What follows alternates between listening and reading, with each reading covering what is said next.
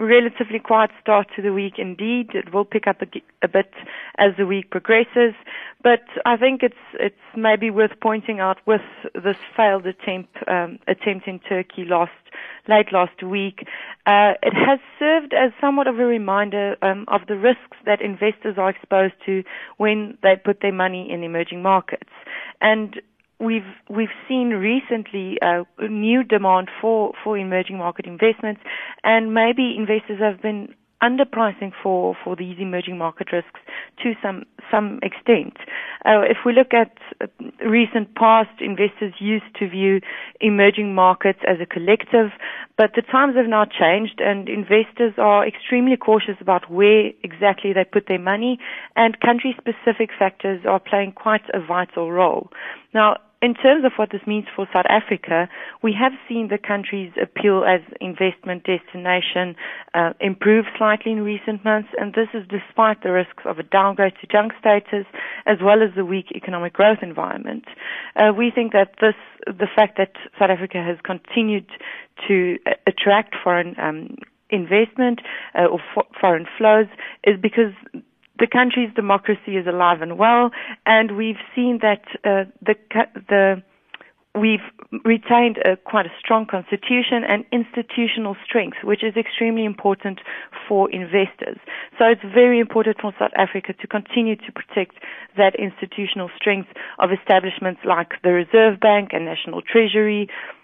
And then one factor maybe just to highlight to how uh, improved risk risk sentiment towards South Africa um, is seen is through a particularly strong portfolio investment. Now, portfolio investment flows into the local stock and bond market, and these have uh, ramped high since the start of 2016 to levels around 91.8 billion rand.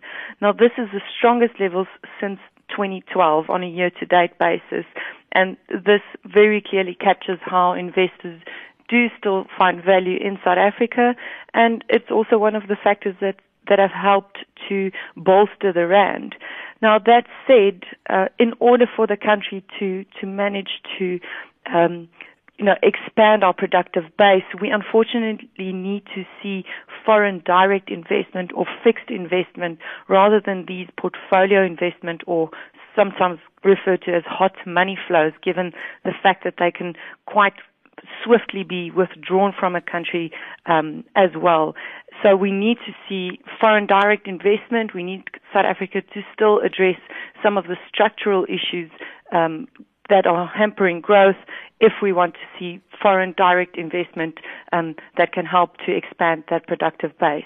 So there's still some work to be done despite the strong portfolio inflows that we have seen in recent months.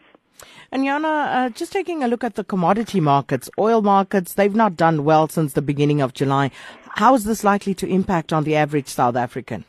Yes, Sakina, since the start of, of the year, we saw quite a, a strong rally in Brent crude, um, massive gains, but these have started to taper now uh, into the third quarter. Since the start of July, Brent has lost roughly 6% of its value, and this is the worst performance um, since Jan. We've had consecutive gains in previous months. It seems as though the market is now again expressing some concerns about uh, the global oil supply glut. We still have excess supplies over demand, and We've seen U.S. Um, crude inventories in particular, they have been climbing once again, and demand for crude into the U.S. summer driving season has not been uh, particularly robust. In terms of levels on Brent crude, that $50 a barrel mark has proved quite a significant level. Brent has failed to sustain a break above this level, and if if Brent crude is to to stage a more material and sustained recovery, we possibly need to see that level breached, um, cons- you know, consistently. But at this point in time, such a move is unlikely uh, unless we see meaningful disruptions to global production.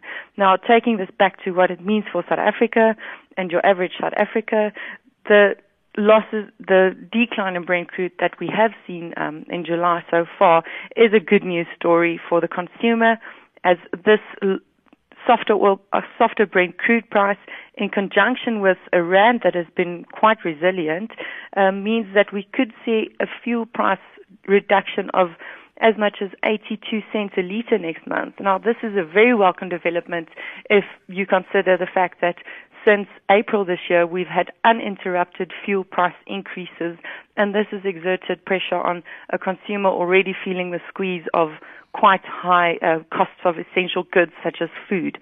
So, assuming that the price of Brent crude stabilizes at current levels, and that the rand retains resilience, there could be some good news for for the consumer in August.